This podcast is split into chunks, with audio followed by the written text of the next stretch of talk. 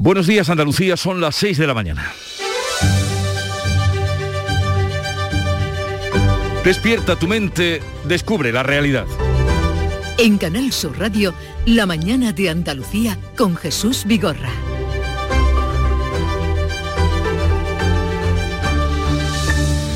A partir de hoy, de este miércoles se alejan y nos dejan las lluvias y vuelve la normalidad en la celebración de las procesiones que este martes se vieron afectadas, alteradas y en muchas ciudades suspendidas. Las previsiones para los próximos días festivos son buenas, también en cuanto a la ocupación turística y tráfico activará a las 3 de esta tarde la segunda fase de la operación Semana Santa en la que se esperan en Andalucía 1.700.000 desplazamientos, que son muchos vehículos circulando.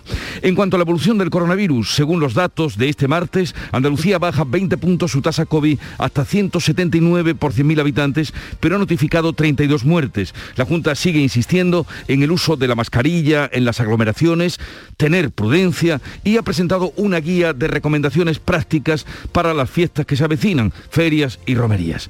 Y mientras aquí nos preparamos para la celebración de la primavera, Ucrania se prepara para resistir y sobrevivir el ataque sobre el Donbass que Putin anuncia con más fuerza. El propio Josep Borrell, alto comisionado de Exteriores de la Unión Europea advierte que la insistencia de la insistencia del presidente ruso en no detener esta guerra. Mientras tanto, el presidente de Ucrania, Zelensky, ha vetado la visita del presidente de Alemania por su relación con la empresa rusa de gas Nord Stream.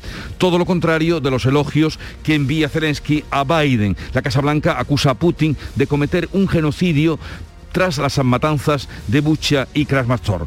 Y en Nueva York continúa la búsqueda del hombre que sembró el terror en el metro de Nueva York disparó sobre más de 30 personas en el metro de Brooklyn y ha herido a 10. Aunque ya se conoce la identidad del atacante, a estas horas se le sigue buscando. En Canal Sur Radio, la mañana de Andalucía con Jesús Vigorra. Noticias. ¿Qué les vamos a contar con Carmen Rodríguez Garzón? Buenos días, Carmen. ¿Qué tal? Muy buenos días, Jesús. Y el tiempo que tan pendiente nos tiene estos días. Pues hoy vamos a seguir con cielos nubosos o cubiertos en la mitad oriental.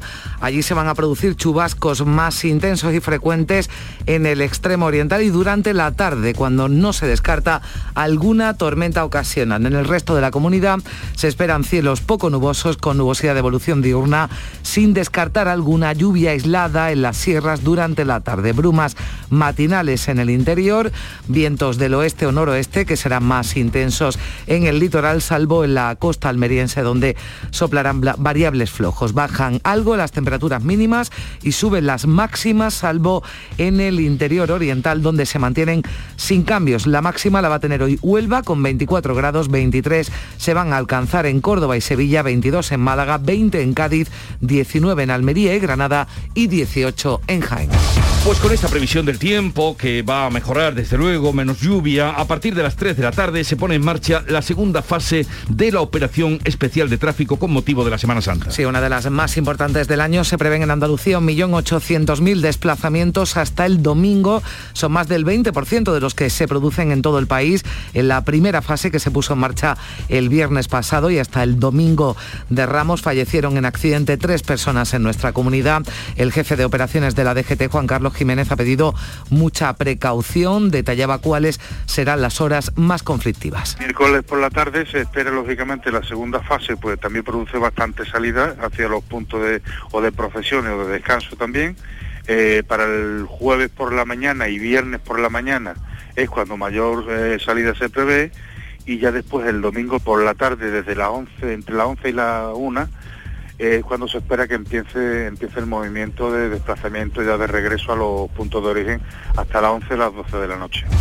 Hablando de comunicaciones, tras Algeciras y Tarifa, hoy recupera las conexiones marítimas con Marruecos el puerto de Almería y es inminente también que se retomen en Motril. Sí, poco a poco los puertos andaluces recuperan la normalidad en el tráfico de pasajeros tras la nueva etapa de relaciones entre España y Marruecos. Este miércoles va a operar ya en Almería el primer barco accionador tras dos años de parón. Los pasajeros a Marruecos suponen el 50% de los viajeros que pasan por el puerto almeriense. En 2019, antes de la pandemia, pasaron casi un millón de personas con destino al norte de África. En Granada, el restablecimiento de las líneas marítimas entre Motril y Marruecos va a ser, como dices, inminente. La fecha depende ya directamente de las navieras. Paulatinamente se van a retomar las conexiones desde el puerto granadino con Tánger, Alucemas y Nador. Vamos a visitar a sus padres después de cinco meses sin verlo y tienen que ver al nieto ahora, que ya se ha, se ha hecho grandecito. Después de dos años y un mes, es un viaje muy distinto a los otros. Como llevamos dos años ahí, como vivimos ahí al lado de mi madre, no puedo verla. De Ceuta a Castillejo. ahora Pues estos que- eran algunos de los viajeros que embarcaban este pasado martes desde Algeciras rumbo a Tánger, primer ferry con pasajeros desde el 13 de marzo de 2020. La pandemia y la crisis diplomática con Marruecos ha interrumpido esas conexiones que quedarán ya completamente normalizadas el próximo lunes, cuando también se permita el transporte de vehículos particulares. Hay que tener sacado el billete con antelación y contar con un certificado de vacunación o una PCR realizada 72 horas antes del viaje. Porque el COVID sigue entre nosotros y por ello desde el gobierno andaluz insisten en llamar a la prudencia durante la Semana Santa, uso de la mascarilla en aglomeraciones y ya han presentado una guía de recomendaciones para fiestas y romerías. Los datos, los, los últimos datos de la pandemia que se actualizaban este martes vuelven a reflejar, eso sí, un descenso de la tasa de incidencia en Andalucía, disminuye 19 puntos, está en 179 casos por cada 100.000 habitantes. Los contagios desde el viernes han sido casi 4.000, han muerto 32 personas y los hospitalizados han subido en 19 hasta 484 en toda España. El Ministerio ha notificado más de 34.700 nuevos casos, 162 muertes desde el pasado viernes. El portavoz del Ejecutivo andaluz Elías Bendodo recuerda que en Semana Santa se producen, se están produciendo aglomeraciones que obligan a extremar las medidas de precaución. Dice que el buen tiempo que se espera además a partir de este miércoles animará a salir aún más a la calle. siempre que se pueda, recomendable, incluso en el exterior, cuando hay aglomeraciones, el uso de la mascarilla que se ha mostrado como la herramienta más eficaz para evitar los contagios. Tenemos que seguir con la guardia alta y tenemos que seguir demostrando que los andaluces somos ejemplo de compor- de comportamiento responsable. El gobierno andaluz ha redactado también una guía de recomendaciones para la celebración de ferias, verbenas y romerías con medidas muy similares a las de Semana Santa, distancia, higiene, no compartir vasos o cubiertos y por supuesto mascarilla. Por cierto, que los caseteros han desconvocado el paro anunciado para las ferias, se han reunido este martes con el subdelegado del gobierno en Sevilla que se ha comprometido a trasladar al Ministerio de Trabajo las pretensiones del colectivo para que se estudie un régimen especial para su actividad.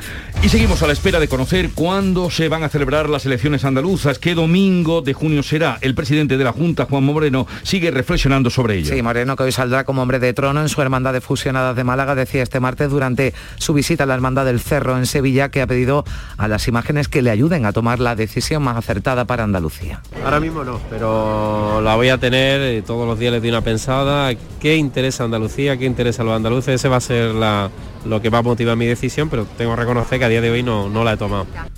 Mientras desde el Gobierno Central ha mostrado su preocupación por el pacto de PP y Vox en Castilla y León, la portavoz Isabel Rodríguez asegura que el Ejecutivo va a estar vigilante para combatir posicionamientos que ataquen libertades y derechos. Se ha acusado al nuevo líder del PP, a Núñez Feijóo, de permitir lo que ha calificado como una anomalía europea. Lamentamos que la primera decisión del señor Feijóo sea exactamente la contraria de lo que está haciendo la derecha europea y es en lugar de poner un cordón democrático a estos posicionamientos que atacan nuestra convivencia, lo que está haciendo es abrir de par en par las puertas y abrazar esos planteamientos que en nada contribuyen a la calidad democrática y a los avances que hemos logrado en nuestro país. El Partido Popular ha salido en defensa del Estado de las Autonomías después de la petición de Vox de devolver al Gobierno central competencias como sanidad, educación y justicia para después derogar el Estado de las Autonomías cuando tengan mayoría parlamentaria suficiente, dicen los populares, que ahí radica una de las grandes diferencias entre ambas formaciones. Y continúa hasta ahora la búsqueda en Nueva York del hombre que ha disparado una treintena de veces este martes en el metro de Brooklyn y ha herido a 10 personas. Afortunadamente no se teme por la vida de los seis hospitalizados graves, otros eh, 13 se han intoxicado con las dos bombas de humo que lanzó el atacante. Están eh, ofreciendo, ese era un momento de lo que se vivía, de ese Momento de tensión de caos en el metro de Nueva York. Están ofreciendo las autoridades una recompensa de 50.000 dólares a quien ayude a localizar al pistolero. El ataque no se investiga como acto terrorista. El alcalde de Nueva York, Eric Adam, ha dicho que esto podría haber pasado en cualquier parte de Estados Unidos porque hay más armas que ciudadanos. Acabar con la violencia armada significa cambiar las leyes sobre armas. No entregaremos nuestra ciudad a unos pocos violentos y no entregaremos a toda América a este culto a la muerte.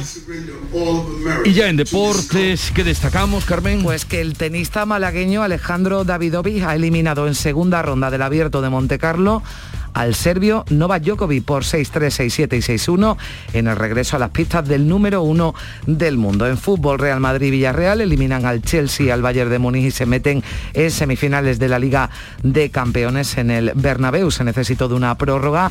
El tercer equipo español que podría lograrlo podría ser el Atlético de Madrid, que hoy debe remontar en casa el gol de ventaja que le marcó el Manchester City. Enseguida desarrollamos estas y otras noticias con detalle, pero antes vamos a ver cómo refleja el día, la actualidad de este 13 de abril, la prensa que ya ha visto y leído. Javier Moreno, buenos días. Buenos días Jesús. Precisamente la, prensa malagueña, el diario Sur, Davidovich es la única que no lleva fotografía de portada con la lluvia, con el agua, con, con las procesiones. Hazaña de Davidovich en Montecarlo. Por lo demás, la prensa nacional, Jesús, la violencia siempre siempre es portada. En este caso vemos a personas tiradas, heridas, ensangrentadas por ese tiroteo en el metro de Nueva York, imágenes muy explícitas. En el diario El Mundo también en el país, aunque los titulares de portada siguen siendo para el día 49 de la guerra en Europa, dice el país. Putin advierte de que no parará hasta controlar el Donbass y en diario ABC Putin purga el Donbass con deportaciones masivas. Y decía que la prensa de Andalucía muchas referencias, todas las portadas menos la malagueña a lo que pasa en las calles. Un cielo sin piedad, dice Granada hoy, los pasos de la Hermandad de la Esperanza en el interior de Santa Ana. En Diario de Cádiz sí pudimos ver eh, imágenes de portada con procesiones en la calle. ¿Por qué? Porque el martes santo, dice este diario, desafía la lluvia, en este caso el misterio de la columna, ayer por la tarde a su paso por San Antonio en Cádiz y en Diario de Sevilla también los nazarenos de los estudiantes junto al rectorado no pudieron hacer estación de penitencia, la lluvia ahogó el martes santo. Y otros asuntos que son portada tienen que ver con la evolución del, del transporte, con proyectos de futuro. En Diario de Cádiz el tranvía comenzará a funcionar el próximo julio se complica de alguna forma la situación en Sevilla. La Junta calcula en siete años la construcción y el pago de la línea norte del metro y en Granada hoy también Sierra Nevada echa el cierre el día 24 de abril para empezar las obras de verano. Eso es lo que dice la, la prensa de este, de este día. Pues vamos a conocer ahora la agenda del día que tenemos ya. Beatriz Almeda, buenos días. Buenos días. En unas horas vamos a conocer el dato definitivo de la inflación, el IPC real de marzo. El adelantado fue de 9,8, la tasa más alta desde mayo de 1985. Así que veremos si crece, decrece o si se queda igual. Sale también el CIS, el Centro de Investigaciones Sociológicas, difunde su barómetro de marzo que ya recoge los efectos de la designación de Alberto Núñez Feijó como nuevo líder del Partido Popular así como del acuerdo entre el Partido Popular y Vox en Castilla y León. De tribunales, hoy está citado como investigado el alcalde de Coria del Río, en Sevilla, por un caso de contaminación y hedores que desde hace años atormenta a los vecinos de un barrio de Coria. Tienen un problema de vertidos de hidrocarburos de una gasolinera y la Asociación de Afectados ha convocado una concentración a las 10 ante los juzgados para reclamarle responsabilidades. Tercer día de campaña electoral en Francia, quedan 11 días para las presidenciales. Macron plantea la segunda vuelta como una reafirmación de Francia en Europa, mientras Marine Le Pen repite que quiere suspender el tratado Schengen que permite la libre circulación dentro de la Unión Europea como forma de control de la inmigración.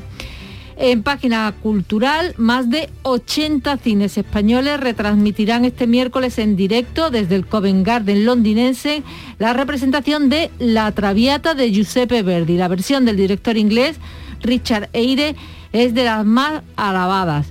Y vuelvo a una previsión de ayer, decíamos que se presentaba el premio Jaén de Piano, pues ha habido récord de inscritos, 96 de 26 nacionalidades. Eso es lo que tiene el prestigio. Bueno, eso es lo que tiene también los años y lo bien que lo vienen haciendo en Jaén.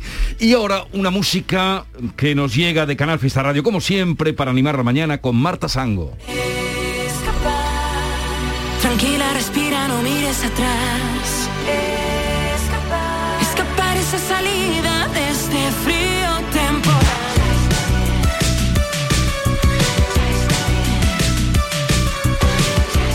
El sonido de Canal Fiesta Radio para anunciarles que hoy mm, ya hemos hablado de la operación eh, de tráfico, segunda operación, hablaremos con Ana Luz Jiménez, que es la jefa provincial y coordinadora de la DGT en Andalucía y que nos dará cuenta de cómo mm, se va a articular en nuestra tierra. También hablaremos a partir de las 8 con Rocío Ruiz, consejera de Igualdad, para que nos cuente de ese convenio que desde su consejería se ha firmado con las entidades bancarias para facilitar el, el trámite y eh, las, en fin, la utilización de cajeros con los mayores. Sí, algo que Eh, sí. venían demandando y bueno, parece que aquí en la Junta además eh, se firmó ese convenio con las entidades más importantes, no entidades menores, sino que se han sumado las más importantes, las que tienen más eh, sucursales en Andalucía. Y más clientes y también. más clientes, así que bueno, parece que al final la cruzada la de- van a de- ganar los mayores. De Carlos ¿eh? San Juan. Sí. Aquí llega el influjo de Carlos San Juan. También vamos a hablar con el presidente del Consejo de Turismo de la Confederación de Empresarios de Andalucía, Miguel Sánchez,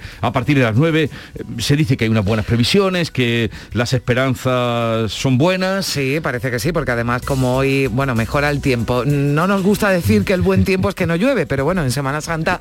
En este momento sí. En este caso sí, para los cofrades y para los turistas también viene bien que, que no llueva, ya después que llueva todo lo que quiera. Mira, hablando de lluvia, hoy nos va a visitar Antonio Delgado, no sé si lo conoces, pero eh, le llaman el meteorólogo cofrade. Mm.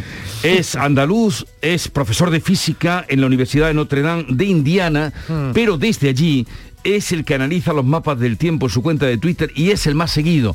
Falló en los primeros días, falló el lunes, falló el martes y escribió una carta pidiendo perdón, ni al cielo, ni al hombre del tiempo, ni al posible dolor de una cicatriz que avise del cambio del tiempo. Bueno, los cofrades de toda Andalucía miran estos días Twitter y van mirando a Antonio Delgado. Va a estar, Bueno. hoy nos va a visitar, el, Bueno, pues, el meteorólogo cofrade. Estará bien. Y de- bueno, todo el mundo falla, no lo tengan en cuenta que seguro que acierta más que falla, eso De- seguro. Del cambio climático hablaremos con nuestro querido Javier Bolaños a partir de las 11. Eh, también vamos a hablar con un grupo de costaleros de aquí y de allá, de, de Almería, de Jerez y de Sevilla. Y terminaremos con el comandante Lara. La, mu- la, la mu- la muchacha que llama a su suegra, la muchacha a su suegra dice, suegra, cuando se caga un niño, ¿quién es el que lo recoge, el padre o la madre? Dice, la madre siempre dice, pues venga usted para mi casa, que aquí está tu hijo cagado y borracho. el consultorio del comandante que siempre nos, nos provoca y nos sorprende. sí. Y siempre nos sorprende. Bueno, sigue ahora la información, lo más serio, en Canal Sur Radio. La mañana de Andalucía. En Vitaldent, este mes, 15% de descuento en tu tratamiento dental. Porque sabemos que tu sonrisa no tiene precio. ¿Cuál? ¿Mi sonrisa? ¿Será la mía? Oye, ¿y la mía? Claro, la vuestra y la de todos. Hacer sonreír a los demás no cuesta tanto. Pide cita en el 900-101-001 y ven a Vitaldent. Chano, ¿nos disfrazamos de factura de la luz para asustar al personal? ¡Tequilla! Con Hogar Solar ahorras tanto que eso ya no da yuyu. ¿Hogar Solar? ¡Claro! No como mi cuñado Alfonso que riega todos los días una lámpara creyendo que le va a crecer una planta fotovoltaica. Hogar Solar, la luz que te ayuda a ahorrar. Ahora mismito voy a ponerme yo la plaquita. La mañana de Andalucía con Carmen Rodríguez Garzón.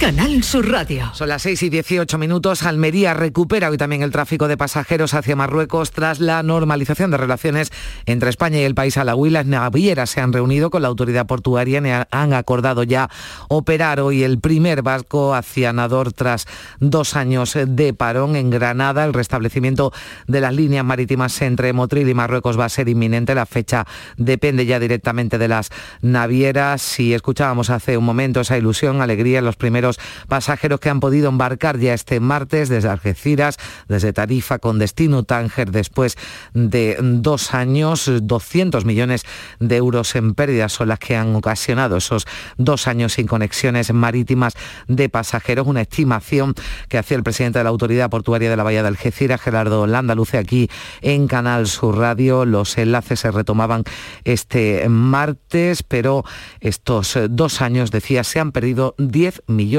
de pasajeros. Se hablan en torno a unos eh, posibles eh, globales a unos 200 eh, millones de euros.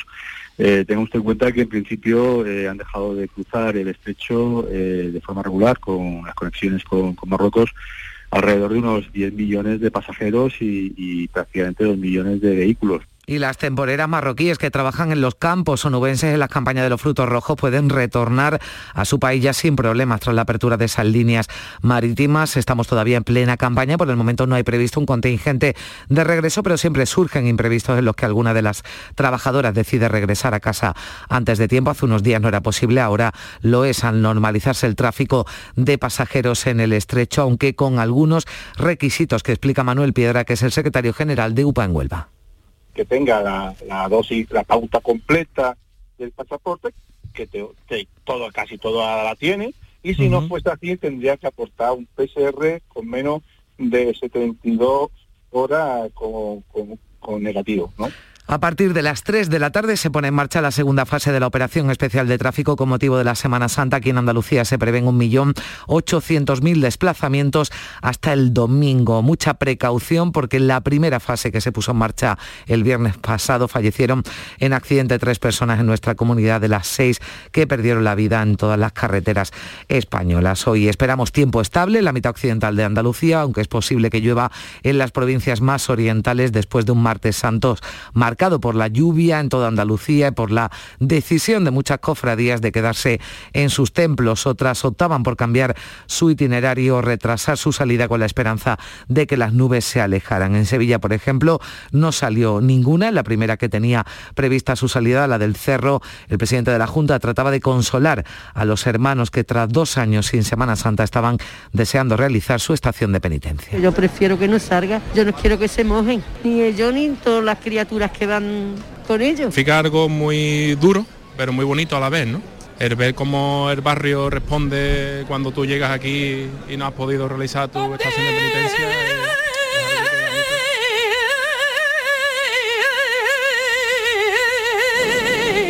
Reina del martes santo. Laura Gallego le cantaba esta saeta a la Virgen de los Dolores que se quedaba en su parroquia del barrio sevillano del Cerro. La cofradía del Rocío de Málaga, una de las más emblemáticas de la ciudad, también decidía suspender su procesión debido a la lluvia. Claro que estoy triste. Mmm, queríamos verla, teníamos especial ilusión y pues al final no va a poder ser. Primero es cuidar la imagen, el patrimonio de la hermandad y eso es lo primero. Porque después de la pandemia teníamos muchas ganas ya de, de ver nuestras imágenes y no, no, ha podido ser. Después de tres años nos hemos quedado con todas las ganas de verla. Ha tenido tiempo de llover antes. No ahora.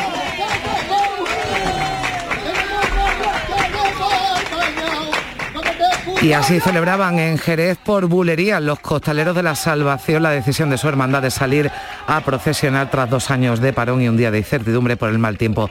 Pues era difícil contener la alegría. El presidente Juanma Moreno asistía además a última hora de la tarde a las procesiones de Osuna en Sevilla. Allí ha reiterado el apoyo a la Semana Santa desde las instituciones. Lo hacía al medio local el estandarte. Todos los vecinos de Osuna os podéis sentir muy orgullosos del legado que tenéis y tenéis que cuidarlo, conservarlo y potenciarlo. Y a pesar del mal tiempo, buenas sensaciones para el sector turístico andaluz en esta Semana Santa, aunque el turismo internacional aún está lejos de recuperarse, las previsiones son buenas, sobre todo de cara al puente. Juan Zapata, el presidente de la Federación de Asociaciones de Hoteleros de Andalucía, así nos lo decía. Las previsiones eh, son positivas, un poquito más bajas en esta primera parte de, de la Semana Santa, que además no nos está acompañando el, el clima meteorológico, como estamos viendo, pero somos positivos para, para la última parte, para los días festivos y esperamos que funcione bien también la última hora. Y es que el sector turístico en toda España se recupera con fuerza, con unas reservas de vuelos domésticos prevista para esta Semana Santa un 7% superiores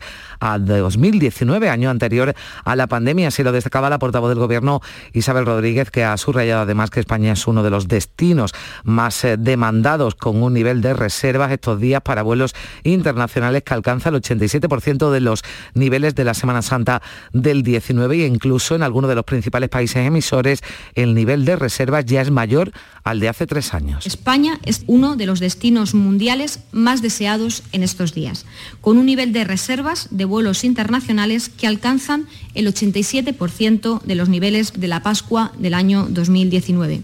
Esperamos recuperar este mes en torno al 80% de turistas internacionales que nos visitaron en abril del año 2019. Pero hay que recordar que el COVID sigue entre nosotros. La Consejería de Salud ha hecho una guía de recomendaciones para ferias y romerías de cara a frenar los contagios. Insisten desde el Gobierno andaluz en pedir prudencia a los ciudadanos que en los primeros días de Semana Santa se están olvidando de las eh, mascarillas. Hemos sabido un poco más sobre la presencia de un mosquito en un vial de la vacuna moderna que ha obligado a la Agencia Española del Medicamento a retirar más de 760.000 dosis del lote que partió de un laboratorio de Madrid. Fue un enfermero de Málaga quien descubrió ese curioso hallazgo cuando preparó paraba la vacunación. La Junta dio cuenta a Sanidad y se ordenó la retirada del lote completo, como cuenta el delegado de Salud en Málaga, Carlos Bautista. De siempre han funcionado muy bien todo ese sistema de alerta que tenemos, que tienen nuestros profesionales sanitarios, que cuando detectan una anomalía en cualquier producto, pues se, se da conocimiento.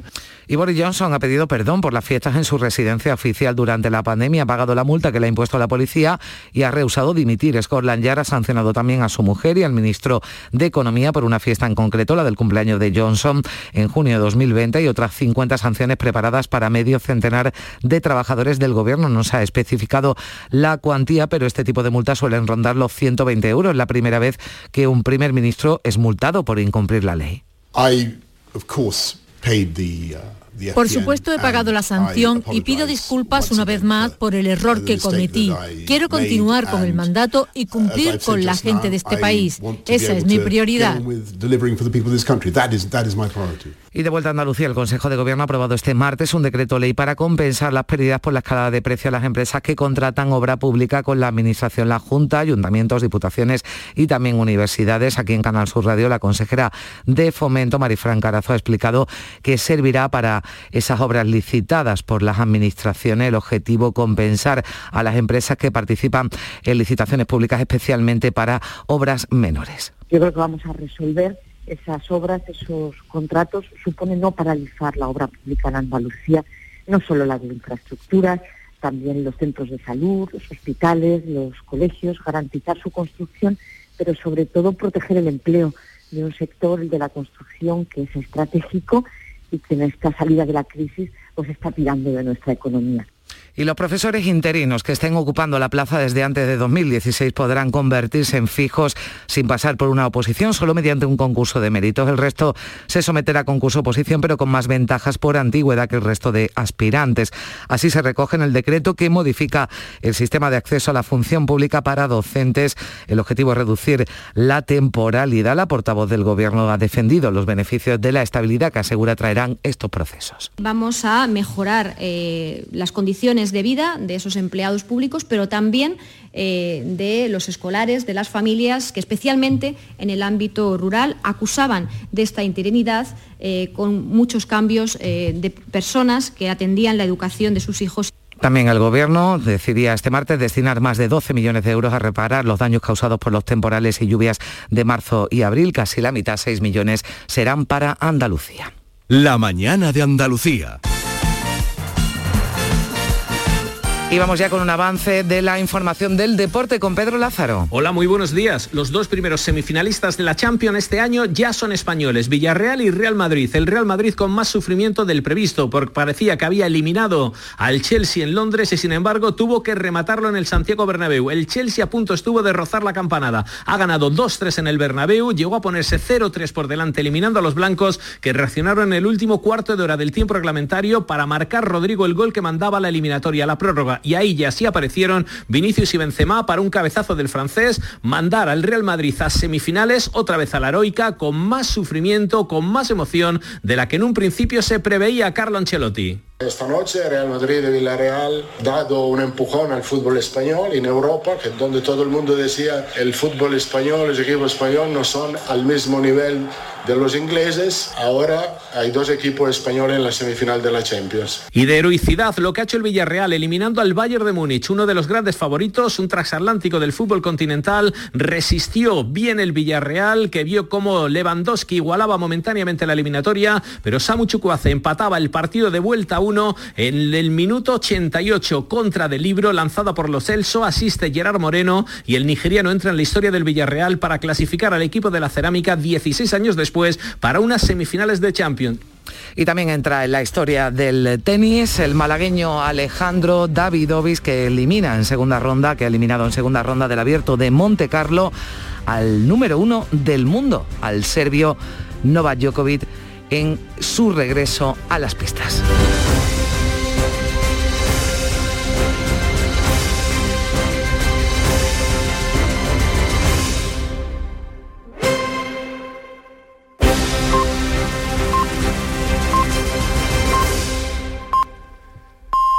Andalucía son las seis y media de la mañana. La mañana de Andalucía con Jesús Vigorra. Y a esta hora repasamos en titulares lo más destacado que les venimos contando desde primera hora de la mañana con Carmen Rodríguez Garzón. La Semana Santa llega a su Ecuador. Hoy aclara el día en la mitad occidental, pero persiste la posibilidad de chubascos en el extremo oriental. Las procesiones del martes santo se han visto muy alteradas por la lluvia. La previsión del tiempo es buena de cara al puente y las expectativas turísticas también lo son.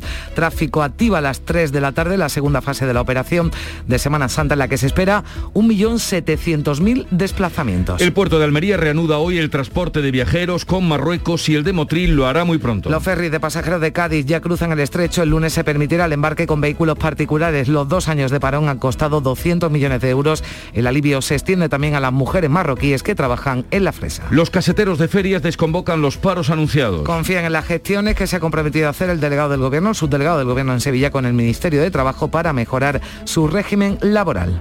Salud recomienda no compartir vasos en ferias ni romerías y a los contagiados que se queden en sus casas. E insiste una vez más en el uso de mascarillas. Andalucía baja 20 puntos su tasa COVID hasta 179, pero ha notificado desde el pasado viernes 32 muertes. Las constructoras que trabajan con la Junta recibirán 71 millones de euros en compensación por los sobrecostes de materiales. El Consejo de Gobierno ha asignado esa cantidad para que no se paren las obras ni se despida a nadie por la subida de precios. El Consejo de Ministros destina 6 millones de euros a reparar las playas andaluzas dañadas por los últimos temporales. Y también aprueba el sistema de acceso a los docentes interinos a una plaza sin oposición. Pasarán a ser fijos si cumplen los requisitos fijados sin tener que Las nuevas normas regirán hasta 2024 con el propósito de reducir la temporalidad. Continúa la búsqueda en Nueva York del hombre que ha disparado 33 veces este martes en el metro de Brooklyn y ha herido a 10 personas. No se teme por la vida de los seis hospitalizados graves, otras 13 personas se han intoxicado con las dos bombas de humo que lanzó el atacante. El alcalde de la ciudad ha llamado a derogar las leyes que permitan que permiten que haya más armas que ciudadanos en el país. El almacén de residuos nucleares del Cabril en Córdoba seguirá operativo y duplicará su capacidad. Se prepara para recibir los restos de siete centrales que se van a desmantelar en los años venideros. Los colectivos ecologistas anuncian movilizaciones. El empresario Tomás Olivo, propietario del centro comercial La Cañada de Marbella, va a ser juzgado por supuestos abusos sexuales a una menor de 13 años. La Fiscalía pide tres años de prisión por los tocamientos denunciados durante un vuelo de Madrid a Málaga.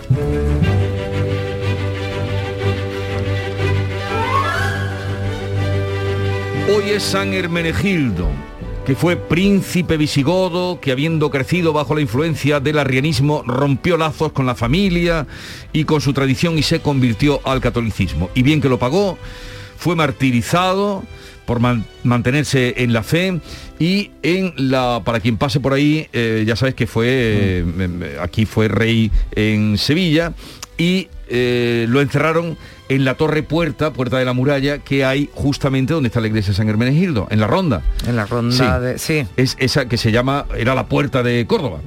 Pues ahí cuando pases verás una lápida que dice esto. Cuando pases por esa iglesia o pasen ustedes ante esa, es- tiene aspecto de, de- de torreón. Dice, oh tú, cualquiera que pasa venera rendido este lugar consagrado con la sangre del rey Hermenegildo. Fíjate. Me fijaré. Fíjate, está allí la lápida. O tú, cualquiera que pasa. Porque como decía Oscar Wilde, donde, eh, donde hubo dolor siempre es un terreno sagrado. Bueno, más cosas. Eh, tal día como hoy, 13 de abril de 1742, fue la primera interpretación del Mesías de Händel en Dublín.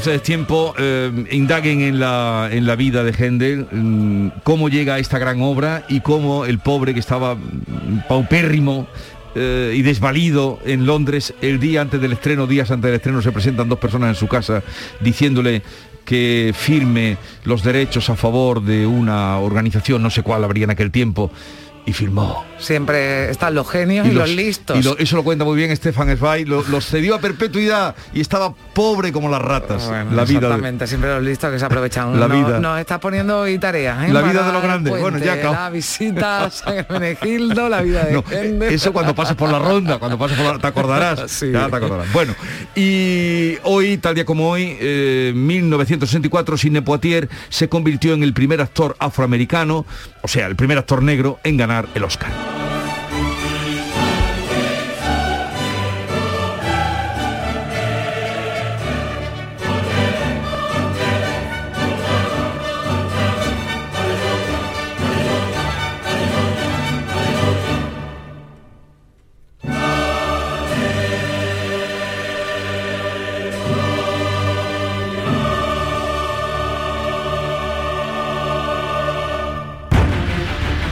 Musical ahí para goce, una obra tan extraordinaria como tan extraordinaria como esta. Y la cita de hoy.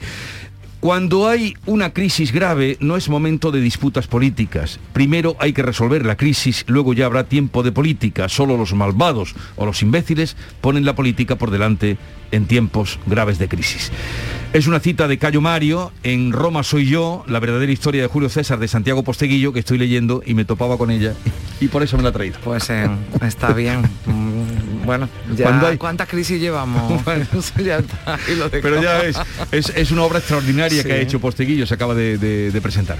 Bien, vamos ahora ya con la segunda entrega de la lectura de prensa. Javier Moreno. Ucrania, Nueva York, violencia, ya decíamos que va a las portadas siempre, protagonista.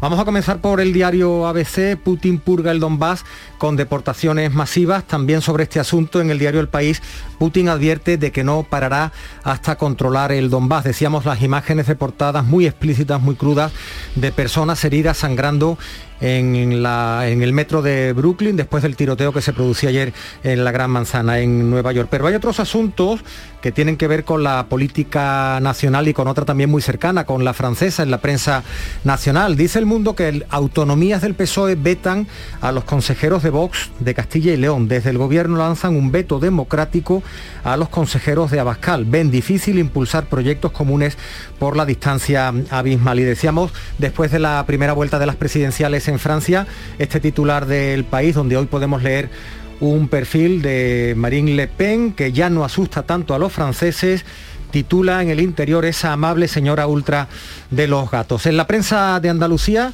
muchos asuntos siempre bajo o sobre imágenes de la Semana Santa. En algunos lugares pudieron salir las procesiones, en otros no. Por ejemplo, en Granada, en Granada hoy, un cielo sin piedad, los pasos de la Hermandad de la Esperanza en el interior de Santana. Pero decíamos otros titulares muy diversos. Por ejemplo, en Granada hoy, Sierra Nevada echa el cierre el 24 de abril para empezar las obras de verano. Cetursa afronta la sustitución de dos telesillas, la mayor actuación en remontes de la estación desde los años 90. En Diario de Sevilla, la Junta calcula en siete años la construcción y el pago de la línea norte del metro. Da también cuenta de esa noticia que venimos comentando. Los caseteros desconvocan la huelga que tenían planeada. En Diario de Cádiz, el tranvía comenzará a funcionar el próximo mes de julio y dice también que cinco empresas optar- optan por construir el nuevo parking de la estación de Cádiz. En Ideal de Jaén impulsan la construcción de un hospital privado en una parcela del Boulevard en Jaén. El ayuntamiento aprobará en sesión extraordinaria la concesión del solar, donde hace una década se propuso hacer un instituto que luego fue desestimado. En Diario Sur, el gran puente llena las viviendas turísticas y los hoteles remontan al 80%. Magnífica noticia para Málaga, que además dice que cuadruplica la media nacional en nuevas sociedades mercantiles. Un asunto económico en el diario Córdoba, el IPC, no llega a los sueldos. La mayoría de los convenios de Córdoba carecen de cláusula de revisión vinculada a la inflación. Y ya por último, en diario de Almería, el nivel de arsénico detectado en Almería, en la provincia, es de los más altos. El mapa del Instituto Geológico y Minero señala el sur de la provincia como el más afectado. Y decía por último, pero me permites un apunte más, Jesús Carmen, este apuntito en Diario de Cádiz nos recuerda la ley de residuos, el agua del grifo en la mesa de los restaurantes, por si no lo teníamos Hmm. claro. La norma nacional obliga a la hostelería a dar este servicio gratis. Seguramente lo recuerda porque estos días en, en Semana Santa Sí. se pide mucha agua en, en bares y restaurantes y están obligados a darte agua. Bueno, ponerlo por ley, ¿eh? Sí. Me parece, en fin, es que lo de negarle el agua a alguien... Pues sí, se- eh, no es fácil. eh, eh, o en todo sitio nos hacías. eh, esto de la, la jarra de agua que La jarra de agua, antiguamente se el ponía. agua o entrar al baño o poder usar el, el baño, el servicio de los bares y restaurantes. 6.40 minutos de la mañana, sigue ahora la información en Canal Sur Radio. Con tu coche no te líes. Conmigo te mueves seguro, eres puntual, ahorras, llegas donde quieras y contaminas menos. Transporte público de Andalucía, seguro, económico y sostenible. Junta de Andalucía. La mañana de Andalucía con Carmen Rodríguez Garzón. Canal Sur Radio. 7 menos 20 minutos de la mañana, el presidente de la Junta, que hoy va a salir como hombre de trono en su hermandad de fusionadas de Málaga, sigue reflexionando sobre si debe convocar o no las elecciones autonómicas antes del verano. Así lo manifestaba este martes santo durante su visita a la Hermandad del Cerro del Águila en Sevilla, donde ha pedido, decía las imágenes, que le ayuden a tomar la decisión más adecuada para Andalucía. Ahora mismo no, pero la voy a tener, eh, todos los días les doy una pensada, qué interesa Andalucía, qué interesa a los andaluces, ese va a ser la- lo que va a motivar mi decisión, pero tengo que reconocer que a día de hoy no, no la he tomado. Lo que ha dicho en las últimas horas el consejero de la presidencia es que en Andalucía no va a haber adelanto electoral porque considera que convocar meses antes de agotar la legislatura no es un adelanto como tal. Elías Bendodo dice que se van a convocar en 2022, que es el año que toca llamar a las eh, urnas, aunque eludía pronunciarse sobre la fecha que el presidente va a dar a conocer en breve. También se mostraba convencido Bendodo de que el vicepresidente de la Junta comparte esa visión, aunque Juan Marín haya calificado de error el adelanto electoral. La preocupación no la comparte el vicepresidente, Juan Marín. Estoy convencido que la comparte. Pues es lo que decía Bendodo en la rueda de prensa posterior al Consejo de Gobierno que se reunía este martes. Entre tanto, en Galicia, el vicepresidente primero de la Junta, Alfonso Rueda, está ya más cerca de suceder a Núñez Feijóo al frente del Gobierno autonómico. El nuevo presidente del PP ha mantenido contactos este martes con distintos dirigentes regionales para preparar una sucesión que ya se prevé en los eh, próximos días. En Castilla y León, las fuerzas políticas de la oposición han analizado, tras la investidura de Fernández Mañueco, las consecuencias que va a tener la entrada de Vox en el primer gobierno de España. Dicen desde el PSOE, Luis Tudanca, que el lunes fue un día negro y triste para la historia de esta comunidad, que el PP no solo ha pactado un programa de gobierno con Vox, ha dicho el líder socialista, sino que ha comprado todo el discurso de los de Abascal. Es una muy mala noticia para el Partido Popular. Es una malísima noticia para Castilla y León, que es el experimento con el que la extrema derecha quiere llegar también al gobierno de España. Todo lo conseguido. Ayer vimos cómo el Partido Popular aceptaba sin complejos todo el discurso de la extrema derecha, entero. Desde Ciudadanos, Francisco Igea, que fuera vicepresidente de esta comunidad de Castilla y León, ha señalado al nuevo líder popular, Alberto Núñez Feijóo. Pero el señor Fijo no puede limitarse a los gestos. El señor Fijo tiene que ofrecer política. Pero mire, lo que necesita este país es un partido que haga una oferta política ¿eh? que defienda los pilares de la democracia liberal. Y eso no se puede hacer con unos señores que dicen las barbaridades, las barbaridades que dicen los señores de Vox. Entre tanto, desde el PP, Elías Bendodo ha salido en defensa del Estado de, las Autonomías después de la petición de Vox en Castilla y León de suprimir el artículo octavo de la Constitución sobre la estructura territorial de España. En esa comunidad el PP forma coalición con los de Bascal. El próximo vicepresidente castellano-leonés apostaba por devolver al Gobierno central competencias como sanidad, educación y justicia para después derogar el Estado de las Autonomías cuando Vox tenga mayoría parlamentaria suficiente. Dice Bendodo que esa es una de las grandes diferencias entre ambos partidos. Esa es una de las grandísimas diferencias, de las muchas diferencias que hay entre mi partido y Vox. Nosotros somos un partido nacional, pero autonomista. Creemos en la España de las autonomías, que ha funcionado y que hay que seguir perfeccionando, sin ninguna duda. Pero no compartimos eso, evidentemente. Dicen desde el Gobierno Central que van a estar eh, vigilante para, vigilantes para combatir posicionamientos que ataquen libertades y derechos desde el nuevo Gobierno de Castilla y León. Ha acusado la portavoz del Ejecutivo a Vox de atentar contra el sistema democrático constitucional al querer derogar el Estado de las Autonomías y lo que representa en cuanto a protección social, educación y sanidad y ha pedido al PP que se aleje de esos planteamientos que atentan contra las normas básicas de convivencia, decía Isabel Rodríguez este martes. Hoy miércoles el CIS publica el barómetro de abril, difunde su estudio mensual el Centro de Investigaciones Sociológicas que ya recoge los efectos de la designación de Alberto Núñez Feijóo como nuevo líder del PP, así como del acuerdo entre PP y Vox en Castilla y León para la investidura de Fernández Mayueco como presidente de esta comunidad autónoma. Miramos también a Estados Unidos, a Nueva York, donde continúa la búsqueda del hombre que ha disparado 33 veces este martes en el metro en Brooklyn y ha herido a 10 personas. No se teme por la vida de los hospitalizados graves, 13 además se intoxicaban con las dos bombas de humo que lanzaba el atacante. Las eh, imágenes también lo pueden apreciar en estos sonidos, escenas de caos, de gente huyendo, personas ensangrentadas y tendidas, una de ellas alcanzada por un tiro que llora, se queja de que le duele mucho una pierna. Las cámaras de seguridad de la estación han fallado, por lo que la policía está requisando todas las grabaciones del exterior. Por el momento han concretado un nombre, Frank R. James, de 62 años, que es el hombre que alquiló la furgoneta del atacante, pero no está clara cuál ha sido su participación. Este ataque no se investiga como un acto terrorista en principio. El alcalde de Nueva York, Eric Adán, ha sido muy crítico en un mensaje grabado, ha dejado claro que esto podría haber pasado en cualquier parte de los Estados Unidos, porque allí hay más armas que ciudadanos.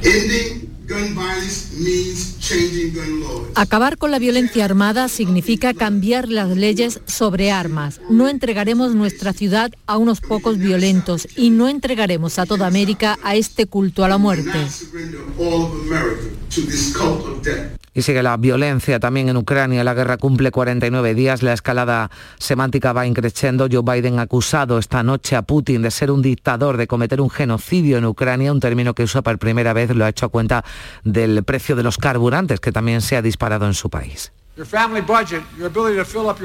El presupuesto familiar o la capacidad para llenar el depósito de gasolina no deberían depender de si un dictador declara la guerra y comete un genocidio en la otra parte del planeta. Palabras que ha elogiado Zelensky, a renglón seguido ha dicho que llamar a las cosas por su nombre es esencial para enfrentarse al mal. En su habitual discurso vespertino, el presidente ucraniano ha propuesto a Putin intercambiar al parlamentario y empresario ucraniano Víctor Bebechuk, cercano a Putin y recientemente arrestado por ucranianos en cautiverio en Rusia. Propongo a la Federación Rusa que intercambie a este hombre por nuestros niños y niñas que actualmente están en cautiverio en Rusia. Entre tanto, el alcalde de Mariupol ha duplicado su estimación de civiles muertos, la eleva a 21.000 desde el inicio del asedio, mientras insiste en que se han usado armas químicas en la ciudad en extremo que por ahora no se ha podido verificar. Putin decía este martes que las conversaciones están en punto muerto, las negociaciones no avanzan y que va a perseguir sus objetivos hasta el final, hasta hacerse con el Donbass. La operación militar continuará hasta su completa finalización y hasta conseguir los nobles objetivos fijados al inicio. Cuatro millones y medio de ucranianos han salido ya del país huyendo de la guerra, 25.000 de ellos han llegado a España, el 40% son niños, por ello desde Save the Children y ACNUR, la Agencia de Naciones Unidas para los Refugiados, se advierte de que cada vez llegan en peores condiciones, son más vulnerables a convertirse en víctimas de las mafias de explotación sexual y laboral. Desde Save the Children, Javier Cuenca dice que hay que lograr a toda costa que estén registrados. Nosotros hemos visto en la frontera con Rumanía, en la frontera de Polonia, donde estamos trabajando, personas con furgonetas, ¿no? con, con carteles de free transport, de transporte gratuito, y muchas mujeres con su hijo subiendo a esos vehículos. Entonces ahí es cuando se pierde un poco la pista y esas víctimas invisibles, porque es que el sistema deja de, de verlas. ¿no? Si no las registra, desaparecen absolutamente. Y hablando de menores, el Gobierno va a suprimir desnudos integrales o pruebas ginecológicas para determinar la edad de los inmigrantes que llegan a España. El Consejo de Ministros ha aprobado este martes el anteproyecto de ley por el que se regula el procedimiento de evaluación de la edad. Va a suponer un nuevo protocolo para garantizar los derechos y dignidad de las personas y especialmente de los menores. Se suprimen, explicaba la ministra de Justicia Pilar Yo, pruebas invasivas. Se elimina el carácter administrativo que hasta ahora tenía este proceso que pasa a ser exclusivamente judicial respondemos a reclamaciones de diferentes sectores, organismos nacionales e internacionales. El menor siempre va a ser escuchado. El procedimiento es más ágil y simplificado. No habrá, bajo ningún concepto, pruebas invasivas. No se permitirá que se hagan desnudos integrales, tampoco inspecciones ginecológicas, ni todas aquellas que puedan ser atentatorias contra la dignidad de los menores. Y más cosas, la Audiencia Nacional ha condenado a siete años y medio de cárcel a Manuel Murillo, el hombre que amenazó en 2018 con matar a Pedro Sánchez en redes sociales. La Audiencia Nacional le impone dos años y medio de cárcel por un delito de homicidio en grado de proposición y cinco años por depósito de armas de guerra. Además, le condena ocho años de privación de tenencia de armas. Y la abogacía del Estado finalmente va a recurrir la sentencia del Tribunal Europeo de Derechos Humanos que condena a España por vulnerar el derecho a un proceso justo al miembro de ETA, Xavier Atrista. Y la decisión se ha dado a conocer después de que la ministra de Justicia haya calificado ese fallo como muy grave. Lo hacía en la rueda de prensa posterior al Consejo de Ministros, según la Asociación de Víctimas del Terrorismo. Lo decía Maite Araluce, su presidenta en Canal Sur Radio. Si no hubiera actuado, si no actuara la abogacía del Estado, podría producirse una escarcelación masiva de etarras. Se haga labor de pedagogía necesaria para demostrar a los miembros del Tribunal de Estrasburgo que el régimen de incomunicación no necesariamente implica una vulneración de derechos, ni mucho menos. Nos quedan pocos días para recurrir. Esto lleva ya bastante tiempo en el Ministerio de Justicia y de momento no se ha hecho nada. Hemos alertado de que esto supondría, si esto sale adelante y crea un precedente, una escarcelación masiva de presos de, de, de ETA y la Comisión de Peticiones del Parlamento Europeo, que ha viajado a Mallorca para estudiar los posibles casos de explotación sexual de menores tuteladas, ha anunciado que el informe definitivo se va a presentar dentro de unos tres meses porque habrá cuestiones controvertidas. Una de ellas será concluir si existe o no una red de prostitución en la isla. El escándalo explotó hace ahora algo más de dos años con la detención de varios jóvenes implicados presuntamente en la violación de una menor tutelada por el Consell. Desde entonces la investigación sigue abierta y ha hecho aflorar nuevas víctimas y arrestos, según el gobierno balear hay constancia al menos de 16 casos de explotación sexual, 15 chicas y un chico. Se ha detenido a 34 personas que supuestamente les ofrecían dinero a cambio de mantener relaciones sexuales con adultos. De vuelta a Andalucía, el exalcalde de Linares, Juan, Juan Fernández, ha anunciado que va a recurrir ante el Tribunal Superior de Justicia de Andalucía y que no va a renunciar a su acta de concejal por la formación Linares. Primero ha sido condenado a cuatro años de cárcel y diez de inhabilitación absoluta por un delito de malversación de caudales públicos por una asignación mensual que Fernández recibió durante seis años con perjuicio para el ayuntamiento. Fernández fue alcalde socialista, partido del que fue expulsado y ha arremetido contra los responsables del PSOE y contra la jueza que ha llevado su caso. La jueza de instrucción, yo tengo puesto una querella a la jueza de instrucción por prevaricación es que un atropello total, ¿no? Y, eso de eso no habla nadie. Por eso digo que tendrán que dirimir primero, el TSJ, la querella que le he puesto a la jueza de instrucción, que ya está aquí, ya tiene titularidad de Plaza Tiangen. Y el exalcalde socialista de Carboneras en Almería, Cristóbal Fernández, también ha sido condenado a siete años de inhabilitación por prevaricación administrativa por haber cometido irregularidades en la adjudicación de la obra para sustituir el alumbrado público del paseo marítimo. Hoy el precio de la electricidad baja, va a bajar un 3,18%, superando los 229 euros por megavatio hora. La hora más barata ha sido entre las 4 y las 5.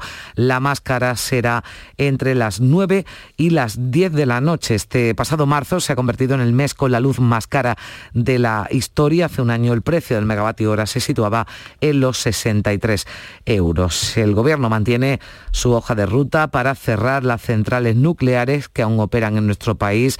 Ha sacado a información pública el cronograma para hacerlo. Recordemos que la intención del Ejecutivo es que ninguna esté en funcionamiento en 2035, a pesar de que el panorama energético no está claro a medio plazo y de que la nuclear ha sido calificada como energía verde por la Comisión Europea. Entre tanto, el centro de almacenamiento del Cabril en Córdoba seguirá operativo según el anuncio que ha hecho el Ministerio de Transición Ecológica, todo ello hasta completar el desmantelamiento de las nucleares. Se trata de una zona de habitual actividad sísmica y alejada de las centrales, motivo por el que los residuos hay que transportarlos por carretera. Los colectivos ecologistas aseguran que el emplazamiento es una barbaridad, que la única solución es dejar de generar residuos radiactivos. La opinión de José Larios de la Fundación Transición Verde. Nos parece una auténtica barbaridad el, lugar elegido. Y lo que hemos abogado continuamente es que se cierren de una vez las centrales nucleares porque el problema de los residuos radioactivos es un problema que, que es ingestionable se pueden esconder debajo de la alfombra, pero eso no, no, es la solución. La solución es dejar de generarlos y la Junta de Andalucía y el Gobierno Central están enzarzados en una polémica por la financiación del Metro de Sevilla, a pesar de que están de acuerdo en que cada administración aporte el 50% de los 1.045 millones de euros que cuesta el tramo norte de la línea 3. Decía la consejera de Fomento, Marifran Carazo, aquí en la mañana de Andalucía, que el acuerdo tiene letra pequeña porque el Ministerio de Fomento no les deja usar fondos europeos para financiar su parte. Los fondos europeos son de los andaluces, forman parte del presupuesto de la Junta de Andalucía y la Junta de Andalucía en su 50% y en su libertad, bueno, pues puede decidir cómo poner ese 50%, con autofinanciada, con fondos europeos, con préstamo, como quiera. Lo importante es ponerlo y el Estado igual. Y el Ejecutivo asegura que no se cuestiona el uso de fondos europeos, sino cómo los quiere usar la Junta, así lo decía Pedro Fernández, el delegado del Gobierno en Andalucía. Se puede financiar con fondos europeos y a eso nunca se ha cerrado ni se ha puesto el Ministerio. Lo que no es de recibo es financiar exclusivamente la parte de la Junta de Andalucía.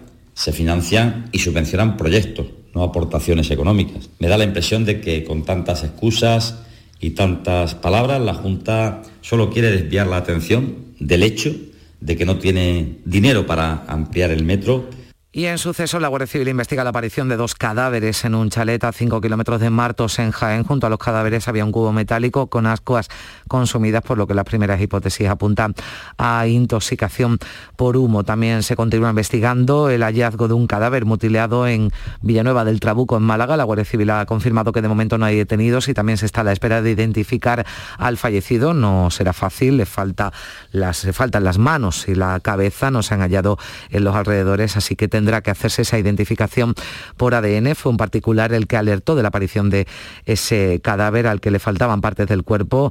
El hallazgo se produjo muy cerca de la A92. El alcalde de Villanueva, el Trabuco, José María García, confirmaba aquí en Canal Sur Radio que no se echa de menos a nadie en el municipio. aquí del pueblo no, hay ningún vecino que, se, eche en falta. La verdad que está próximo a, la, a la autovía y a una zona muy de paso y bueno, aquí en el pueblo la verdad que no, no se ha hecho nada en falta. La Guardia Civil está investigando en Valencia además la muerte violenta de dos hombres de 46 y 49 años bajo la hipótesis de que uno de ellos habría matado supuestamente a su hermano y a continuación se habría eh, suicidado. Y el gobierno andaluz, cambiamos de asunto, destina 3 millones de euros en ayudas al arte sacro. La consejera de Cultura explicaba este martes tras el Consejo de Gobierno las nuevas subvenciones para conservación del patrimonio religioso de las que se van a beneficiar 168 hermandades y cofradías en esta segunda edición de las subvenciones se ha duplicado tanto la inversión como el número de beneficiarios. Vamos avanzando, como digo, en esa gran deuda pendiente que había de ayudar a la restauración y a la puesta en valor de este arte sacro que tanto dinero genera también y tanta riqueza genera en nuestra tierra. En Cádiz, el obispado ha emitido un comunicado para lamentar lo ocurrido en el interior de la catedral durante el pasado lunes santo. El cabildo catedralicio ha expresado su malestar por el comportamiento de algunos fieles que tiraron desperdicios de comida, causaron desperfectos materiales, situaciones que van a impedir el desarrollo normal de la actividad en la catedral en los próximos días. Se reserva al cabildo el derecho a actuar en consecuencia y exige al Consejo Local de Hermandades que tome las medidas oportunas y que, pida que se actúe con ejemplaridad. Presidente del Consejo, Juan Carlos Jurado, ha pedido disculpas al Cabildo, cree que los incidentes se debieron a los nervios de los cofrades por la lluvia. Si en algún momento los cofrades han faltado algún tiempo de respeto, pues que desde aquí pido al Cabildo Catedralicio eh, perdón por esos incidentes. Pero también hay que decir que estamos en unos momentos determinados de tensión, con lluvia, donde afloran los nervios y creo que en ese momento lo que hay que tener es más, más calma más mesura en ese, en ese sentido. Hoy la ministra de Justicia Pilar Job asiste en Málaga al acto de liberación de un preso por parte de la Cofradía de Jesús el Rico. Además, la hermandad del Jesús cautivo y la Virgen del Rosario de San Pablo de Sevilla ha conseguido también el visto bueno del Gobierno para indultar a una interna esta Semana Santa. Y más de 80 cines españoles van a retransmitir hoy miércoles en directo desde el Covent Garden londinense la representación de La Traviata de Giuseppe Verdi, una de las óperas más célebres de la historia de la música. La soprano surafricana Preti Yende, aclamada por sus papeles protagonistas en escenarios internacionales como la Scala de Milán o la Metropolitan Opera de Nueva York, será la estrella de la noche en la Royal Opera House de la capital británica.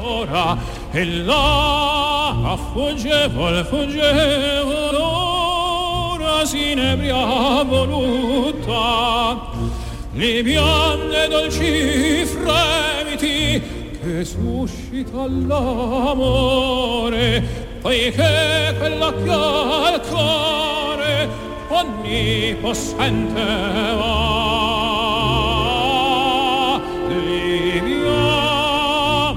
Amore, amore, ci più caldi avrà.